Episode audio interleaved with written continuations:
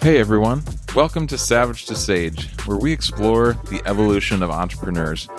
In this show, we hear from leaders on the challenges and breakthroughs that have shaped them on their journey toward becoming a sage. Welcome back, everyone, to Savage to Sage. Today, I have the joy of being joined by Terry Dove Pittman, the Chief Strategy Officer at the Gideon Group. Welcome, Terry. Thank you so much. I'm so excited to be on Savage to Sage. It's so it's so deep. It's so mystifying. I love it. Thanks. Yeah. Tony Celzo and I came up with the name and we're we're super excited about it just because it represents, you know, that the evolution of the entrepreneur from the initial savagery that it really takes to stand up and keep going, you know, a small company.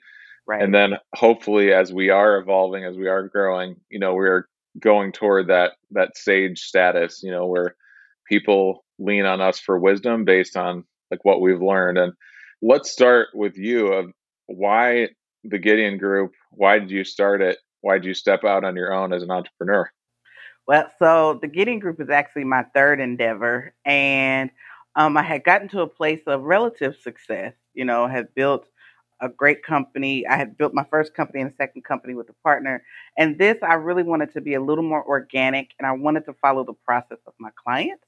And so, one of the things that I noticed is people, once they're built as a company, getting them to marketing and profitability and creating a brand that allows those two things to happen. Those don't always go go together. And so I really wanted to make sure that I was in that process with companies and as they grow and as they change and they innovate. So um, our model really kind of our internal model is bringing brands out of hiding.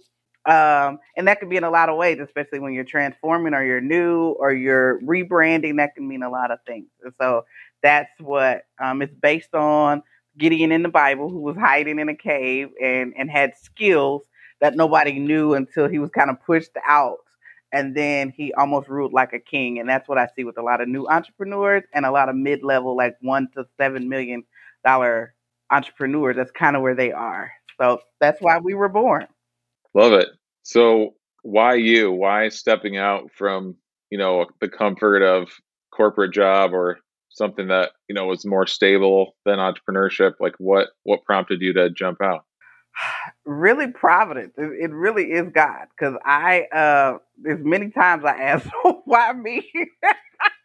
uh, but you know, but then why not me? You know, I am uniquely qualified in being Terry, and and the skills and the things that I have gleaned over time are are vital to other people. So for me, uh, I I never set out. You know, some people set out like I knew I was going to be an entrepreneur when I was seven, and I was selling newspapers. You know, I always knew like Mark Cuban.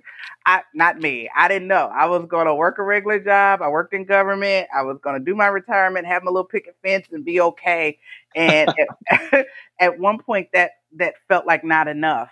You know, I was like, that's not enough. And am I using everything that's within me to my potential? And that's really where I set out and said, okay I'm chucking everything at the government and going to jump out into the sea. And that was that was 15 years ago. It's fantastic. So in those early days, you know what what was it like for you? You know, if you were to describe like that that savagery to really start out and get something up and running.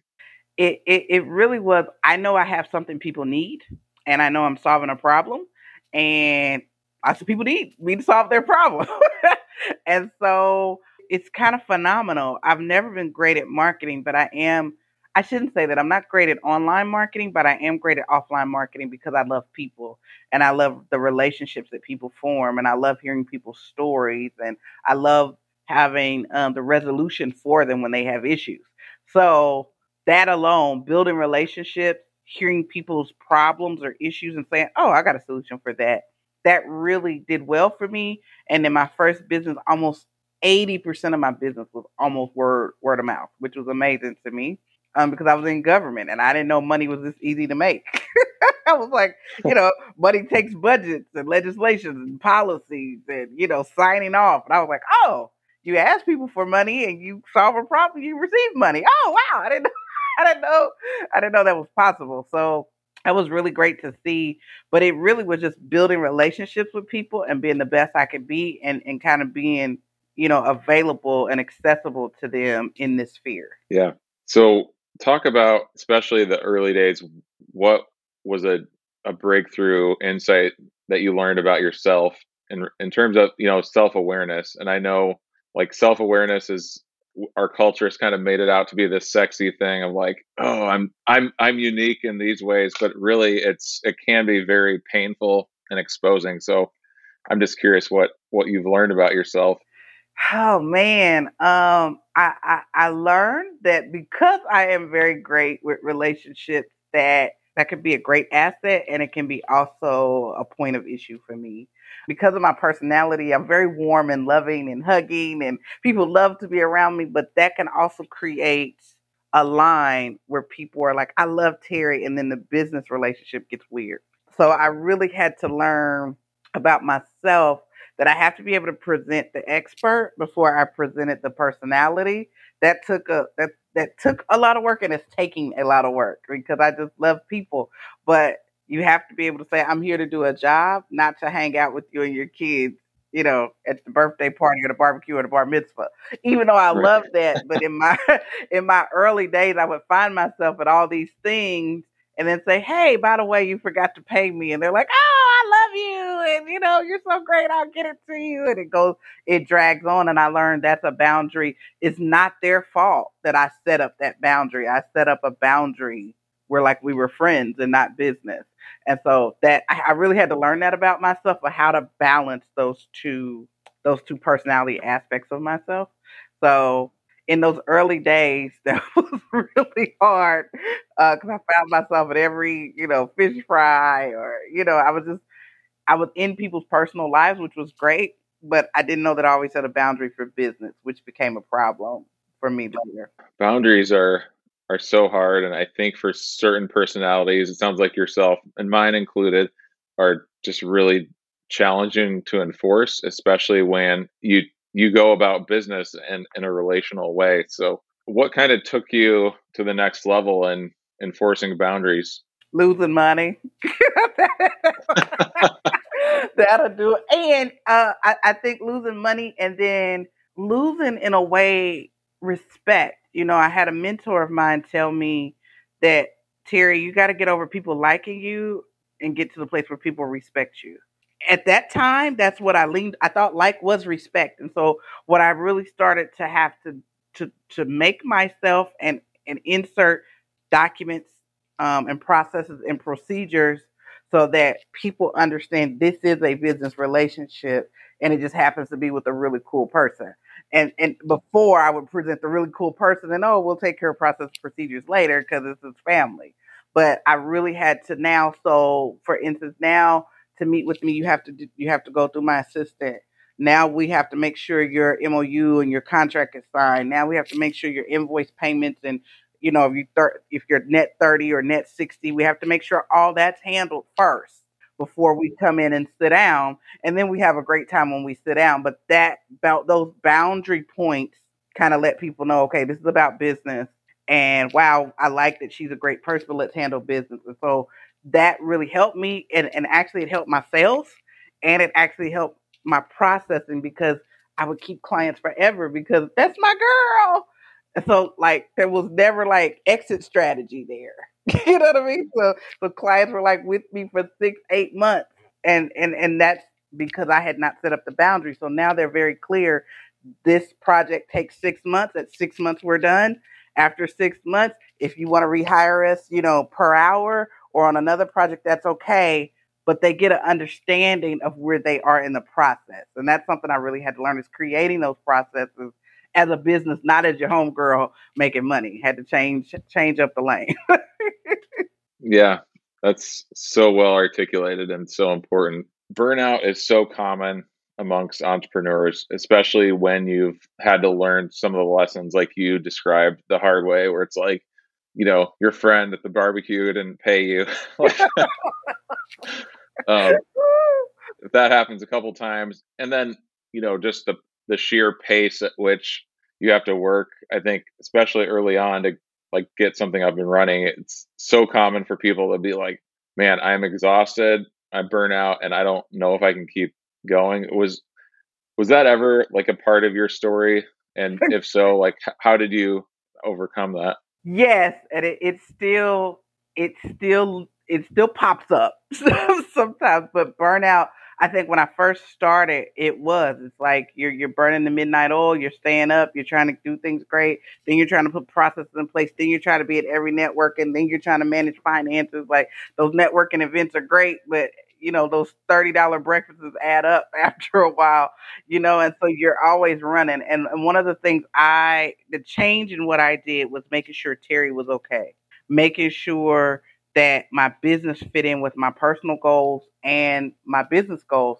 Uh, I'm teaching a class right now with Mid State Supplier Diversity Council, where the first day, you know, we're teaching, and you know, everybody was like, "Oh, it's gonna be, we're gonna learn about LLCs and finances and how to do contracts." I was like, "No, first day, I want you to set your personal goals and your business goals." And what was very funny is we did that exercise, and some of the ladies found out the personal goals they had set out did not align with their business. And they were like, oh, well, I wanted to like take over the world, but I'm moving to North Carolina in two days. That can't happen. And, and, and, you know, we don't always say these, these goals have to intermix. And so I make sure that, you know, if Terry wants to expand her home or, you know, the family wants to go on for, you know, holidays, that my business aligns with that. So if that's going to happen, I got to make sure, well, you know, if you're going to do that, then you got to make sure you meet your financial goals for this quarter if you want to go on a vacation. And that has really helped me and also taking time for myself. Like my goal really is to work four day work weeks, uh, where I have a day where I'm just chilling, Netflixing and vegging out. Because if I'm not clear minded and focused, people are not getting the best deliverables or the best work product from me. And that took me a while to learn because I was like, I just got to do everything because if not, they won't think I'm great. Or if I'm not, I won't get this out on a deadline. And I had to give myself grace. Like I'm human and I've learned to renegotiate also. And when I say renegotiate, if I see that this deadline is more aggressive than I need it to be, I need to know that pretty early on. And then to have a conversation with the client, like, hey, I might need two more weeks for this. Instead of trying to meet the deadline and freaking out. And then, you know, I, I don't live like that anymore. Like, I just, I just won't do it. And and it's been great. And I think the clients appreciate it because they were like, Well, I need to take a rest day for me too. yeah. It's helpful. You gotta take care of yourself. Massage is self care, getting your toes did, you know, like they say. you you know, getting a haircut, spending time with your family, because all of this is supposed to be for them. And and my husband said to me one day, You're building all this for us, the kids, but we never see you. So I was like, Am I really building it for me or for the family. And so that really kind of struck me like this money and what I make for me is supposed to go back to my family and building my family dream. That's the whole point of me being an entrepreneur. But if I never see them, it's kind of a competing intention. Right. So yeah, yeah stop well, the burnout. Yeah, well said. That's probably said better than most people I've talked to. So thank you. And I'm curious, like what what's your current like day off when you get to take that and what are your favorite things to do that you find to be most recharging and most you know able to clear your head? My favorite thing is is is is a manicure and pedicure because you know the place i go they're so amazing. Uh, shout out to polish and caramel because they're so amazing.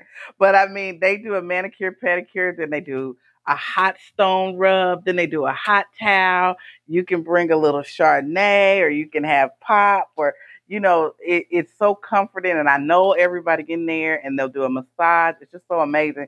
It is like I mean, they are a spa, but they're really they're really a nail salon that treats they have a salon feel. But that's some of my favorite things. And and hanging with my friends, like having lunch with well, you know, pre COVID, having mm-hmm. lunch with my friends during the day. Like even my staff, I feel like my staff, we, especially my CFO, because we have to keep in contact a lot, obviously. But she'll just call me like, "Hey, you want to go hang out? You want to go season fifty two? Those are those are my favorite things, and my family. Hanging with my family. COVID has made it so apparent how much I want to see my family more and more, and how much mm-hmm. I enjoy them. So those are like three of my favorite things. And and I also love Master Chef on Netflix uh, and Hulu. Nice. Uh, a pedicure and seasons 52 does sound pretty nice right now. I'll it's give you the that. best so. ever. It's the best. oh man. I'm glad you brought that up because, you know, one of my intentions of starting Savage to Sage was that I believe that one of the keys to successful entrepreneurship is knowing how you best recharge. And, you know, I would say some entrepreneurs that I've talked to, and I was here for a while, I just, I didn't, I was so disconnected from what it was like to, to really take a break, to recharge, to, to know that like, if I do this, I'm going to be so much better on the days where I'm on and working. And um, just because it seemed like there's always so much more to do, like I can't stop. Like the emails will keep rolling in that I, that I have to answer. And um, I, I found that the most successful entrepreneurs, not just the ones you know with the most profitable businesses, but having had the best relationships with family and friends, you know, as well, has has to do with that ability to do what you're describing. So I commend you for that. Thank you. It's it's highly necessary. I mean, I've learned that you know when you start, you you don't see all those people, and your head is you know I'm focused, and it, it it's so tiring because it's just not possible. Like you you can be as focused and work from six a.m. to six p.m. and that you could do that every day, but there comes a point where you you you'll either your body will say that's enough, or mentally you'll be all over the place, and so like you're almost sabotaging your success. hmm Yeah. And I just, I just, I like to be calm and easy, and my clients like it, and and it's just, it's just a different way of life, a different worldview, and so now I love what I do, and I can say, okay, this is a lot. I need to take some time away, and Yeah. then I come back beast mode when I come out the gate. Oh, love it. Awesome. Well, um, you, you dropped a few notes about, you know, your your team, and so I I first want to ask, as you've added people to the Gideon group, how do you know like these are people that that get it? You know, because I know you're a small team, so you're kind of asking people almost to like ask, act like an owner. Um, and yes. so, like, how do you know like they get it? I really want them to come onto my team. Yeah, so everybody, so my my assistant and director director of executive affairs has been with me through both of my companies. She transitioned over with me, and one of the things I talked to my com- my my teammates about is here's the dream, here's the vision I have for this. This is what I believe God has given me to do. Here's my purpose. Is that something you want to al- align with? Um, that's first question, you know, and you know they're kind of like what? you know, because that's just not the normal, but that's how I live my life. I'm very spiritual and I guide my life like that. And and and asking those questions, usually they're like, give me a day. And they're like, well, let's see. but then also, as we've grown together, and we just had a strategic planning meeting um, at the beginning of the year, because I had COVID at the end of the year. But we usually shut down at the end of the year for strategic planning, like the end of fourth quarter. And one of the things I said, what are your personal goals? And what are your business goals? And we had that conversation. I said, how can the Gideon Group support into what you need? And it was really an amazing conversation. Some want to write books, some want to build another workshop, some want to, you know, go out and do more branding. And so I want to be a part of this ecosystem for them, not just this is the place you get paid and follow my dream. How does my dream impact your dream as well? And if you know that that is a like if you know that's a universal so- circle, it no longer is a job. It is really a mission. And I think everybody on my staff feel like they're working for a mission. And so it changes their veracity, even with me. Like they will be like, that doesn't work, Terry. Like that's not gonna work. And you're just rolling this out. and, and and they have they have input and it is is very vital to me. So one of the things we did in this strategic plan, and they're like, Terry, you are a great visionary, but sometimes organization wise, we need some work. And so we came up with ways to really enter data, ways to capture data, and ways to have things to show where every client is. And they really came up with the process of what that, how that looks and why it's happening, and they love it. When I became sick with COVID, because we had those things in place, they could just roll and do what they needed to do. They didn't necessarily need me there. And it was helpful to me that they could say, no, Terry can't do this because she's got COVID, but here's what we can do. Or here, I'll take this and handle this. It was it was really good to see because I was nervous about the process at first, but to see it in place and, and the, the intensity and the respect they have for the mission was really like awesome to see. Like they never like we didn't miss a beat. It was really awesome. Yeah, love that. So it sounds like you're you're pretty aware of here's here's what I'm strong at, and then also you're you're aware of like here are some of the gaps as a result of that where I need my team to really step in. Is that a fair way of saying that? That is accurate. I know how much of a mess I am. I know how dope I am, and I know how much of a mess I am. so it, it is helpful because I can be honest with them. And like for instance, I'm very forgetful. And so Vicky has the task of kind of, hey Terry, did you remember to get me this? Like she'll say, you needed to get me a task. I'm reminded you of the task to get it done. I'm like, thank you. But um, because they know that, and then you know, Vicky no time. I'm I'm I can beat places on time, but it takes me some work, unlike other people. Like I don't know what happens. I don't know butterflies or something distracts me. it's just who I am.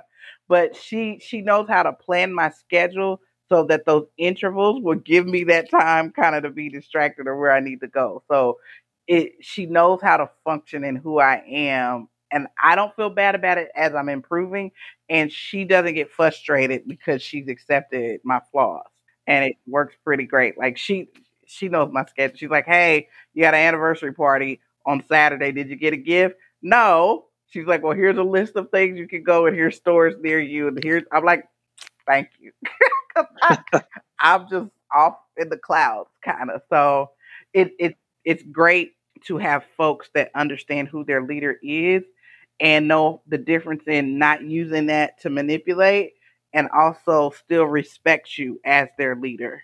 And I'm I'm blessed to have people that are that integral because that that's not always the case, you know. Yeah, it's so good. And going back to something else you said, we my team is encouraging founders like you all the time of like when they're looking for those first few team members of like, hey, what is that compelling mission that you're inviting people onto? Because A, it's going to attract the right people and then b it's also going to de- detract the wrong people you know from joining you who are just are just seeing you know that as a job or as opposed to seeing i'm i'm joining something bigger you know more compelling than than just a job so i, I love that that's uh, such an integral part of your process you don't hear that very often no and I, I love it and i think it's made a culture within my company so I used to have two assistants, like a personal assistant and an executive assistant. And, you know, economic times, you have to make decisions that make most sense. And what I love about the personal assistant, she she was like, "Hey, I've got some recommendations for some virtual assistants that could plug into places where I can't, and I'm still here." And so she she you know we had to we had to part ways. She did find a great virtual assistant for me that could plug in. But then also, um, I've used her on projects like, hey, I need this research, I need this, and she'll get it. I mean, I'll just call out the blue. Hey, I got a project. I need this research. Can you get it done? And she gets it done in like two days. And she was like, because I respect that I always had a voice in your company. So I really have never left you. And so that that really touched my heart that she was that loyal to the mission that even when there was an uncomfortable situation, we still could we still could keep the relationship. So she's amazing. And so now I've started another brand and she's like, Miss Terry, whatever I can do for that brand. Like she's already like, I love this too. So that that's amazing to me because, you know, when you have to let somebody go or finances change, that's not always the case. So I feel like we've built a culture where this is a home for you and you're just not you're just not human capital. You're part of the family. Right. And some of my next questions you've kind of already gone into about culture specifically. And so you've kind of identified some values. And then I wanted to bring you back to something you said to me before we hit record. And that was you're looking for people that, that are bosses and that aren't, you know, employees. What is, what does that mean to you? How do you translate that into behaviors of, you know, that define a cultural value? Thank you. I love that question. Wow, that was a very, I feel like a grown up when you asked me that question. um, yes, uh, every one of my team teammates, they all are CEOs of their own companies, smaller companies, but they are CEOs, and we all work remote, really. And so I never in frere with their their vision for their companies, other unless they ask me advice or they need help. But because they're CEOs, they speak to me from a CEO point of view instead of just an employee point of view. And so they do think things out. Like my CFO, I wanted to, you know, I'm a visionary. So, and I'm a serial entrepreneur. So, hey, let's start. I really wanted a pet accessory business. Like, I was like, this is the jam. Like, people are making money hand over fist, like with these fur coats for these dogs. So I was like, let's do it. And she was like, that's great. But, like, what are your projections? How many SKUs would we need to have? Like she started just breaking down all this stuff. And I was like, haven't thought about that. and uh, she was like, well, here, I'll write up something that will show you what needs to happen. And if you can fit that into your time schedule and our time schedule. And this, she wasn't getting paid to do that. She she did it on a weekend, and you know it was random when I called her, so she could have just said, "That's silly. We're not going to do it. We can't afford it. Goodbye." But she really did write up a proposal of how this could work and everything that I had going on in my life. She was like, where does it fit? And that was just so impressive to me that she took time out to write this for me. And she was like, What I don't, I don't, I want to table it, but I don't want to get rid of it because it is your idea.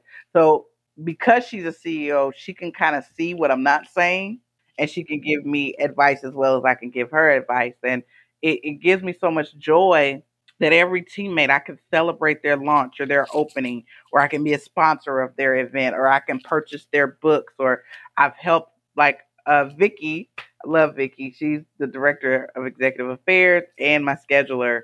Like Vicky, we we worked together, and she built a glass workshop in the back of her home. And so now her and her husband have blown glass and stained glass. She's written three cookbooks. She's written uh, a book just on women in ministry. And all of that was produced out of her relationship with me and our companies. Because when I met her, I met her at Olive Garden, and neither one of us had anything. So, so now to see her that she's a you know a four time author and now has her own culture and company where she's selling to hospitals, that's amazing to me. And I think it creates for Vicky, it's this is not a job. Like we are forever a part of each other's lives for what we accomplish. And that's the kind of culture I want in in in and around me. Yeah. And how do you get your own glass studio at your house? Man, like so dope. It's got its own address and everything. Like so it's like her address with a half on it. But it's oh, so oh, it's, it. it's, just amazing. But to amazing yeah. to see that that when we met each other, that I was just like, I just know I want you and can you roll with my mission can you take a chance on me? And now her husband is getting ready to retire, and that's what they're going to do. And they have a whole business outside of working with me. That just is amazing to me. That's it's awesome. that is awesome. And I imagine, you know, just having that culture, like you said, of bosses. I mean, you get you all get stuff done, and and also are just you've you have people already that are are thinking like owners. They're not thinking of this as this is just another job. So um, I can see why why that's so beneficial. What what would you say are the major challenges to that that model? Yes, is that they they talk like bosses. is, that, is that we we sometimes have really hard disagreements. I believe everyone respects me as leader of this, but they do have very strong ideas and can sometimes cross the line because it's I'm a boss, and so this is what I'm telling you. And so there's times where all of us have either had to humble ourselves or assert ourselves to be like, okay, I don't like what you're saying, but I need to maybe think about what you are imparting. But then there's other times where it's like, I'm not going to do that. And it's the end of the discussion. And then there's a respect there. So it, it makes us sometimes, you know, we're kind of like lionesses. You know, sometimes that conversation can be visceral, but everybody leaves like, is what we had to do. And I, I think especially during COVID, we'd have we've had to have some really tough conversations about what we needed to do and how to innovate. But I, I honestly, it never feels like it ends in an argument. It's just this something I got to work through. And then everybody's honest to say, I don't know if this is going to work for me right now. I need to think about it. Or can you hand this to somebody else that might have a more affinity to it? and um, it, it, it's just very transparent, which is one of the things when I was in government that I always wished for. I want transparency. Just keep it 100 with me.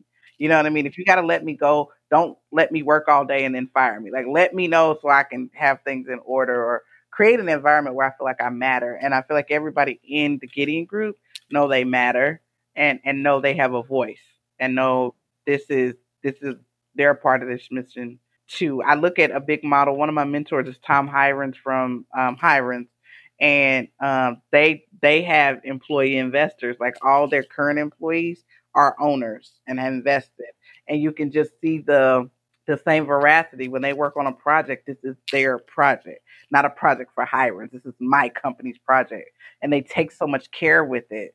And and I, I feel like that same model is produced. There's so much care, even when I might be the one messing up the care of it. They went, hey, we got to get on track, or Terry, hey, and I, I really do appreciate that because that that iron sharpens iron. It makes me better. It makes them better. Yeah, that's. Um, I can totally see how you know you you do probably get into strong you know conflict and disagreements, but that can be leveraged. It sounds like you are like leveraged for productivity. You know, because a lot of times conflict, especially with certain personalities, like it's seen as negative. It's like, oh, this means something is wrong, something is bad but in your situation it sounds like you're really leveraging that to to sharpen each other and to create better outcomes and you know to go in the right direction because you know if you didn't have your cfo disagreeing with you you might be have a closet full of uh, like fur dog outfits so that, that, you can't that you can't sell so that i can't sell because nobody needs me right now because amazon and covid so i'm so glad you said no but uh yeah, so it's it, it's a great place to work. And and again, we work remote, and I think that helps. One of the things that Vicky and my CFO, because they both have school age children, is they were like, I'm so grateful that this was already our norm. Like we didn't have to transition. This was already our norm. What's funny is we've had to change our Zoom calls because everybody in their home is on internet. So we've just had to push our days out. But they didn't have to make like huge life changes because their children and their husband expect them already to be home and, and can do things that other people cannot. And so, um, Vicky, of course, Vicky is older. She's now going into grandchildren stage, and she's like, "Man, it's so great that I can see my grandchildren's on Friday and complete my work, and and there's no qualms about it." So, um, I I love I love what God has done with our business and am honored that he asked me to be a steward because I'm special as you can see. but, you know, special in a great way and you know, I got my issues, but I think everybody enjoys coming to work and that's for me, that's my goal is to make sure they like what they're doing. So I have time for one final question that I I usually do at the end and I ask for like as quick concise of a response as possible. So, like a lightning round. And that would be if you're advising a new entrepreneur, what do you believe is like the most important piece of advice that you could give them? To continue to learn about yourself, business, and your industry. I think if you do all of those, you'll be great in business. Perfect. Thank you, Terry. And if um, people want to get in touch with you and the Gideon Group, where would you point them? Okay, they can go to our website at www.thegideongroupllc.com also on our Facebook page is the Gideon Group, and uh, we have a LinkedIn. See my social stuff. LinkedIn, you can catch me at Terry Dove Pittman on LinkedIn, and that'll give you all the information about the Gideon Group. Awesome, Terry. Thanks so much for your time today and your insights. Thank you so much. I appreciate you, and I'm so honored to be here. Thank you for asking me. Thank you for listening to today's interview. To view show notes or hear more episodes, please visit www.savagetosage.com.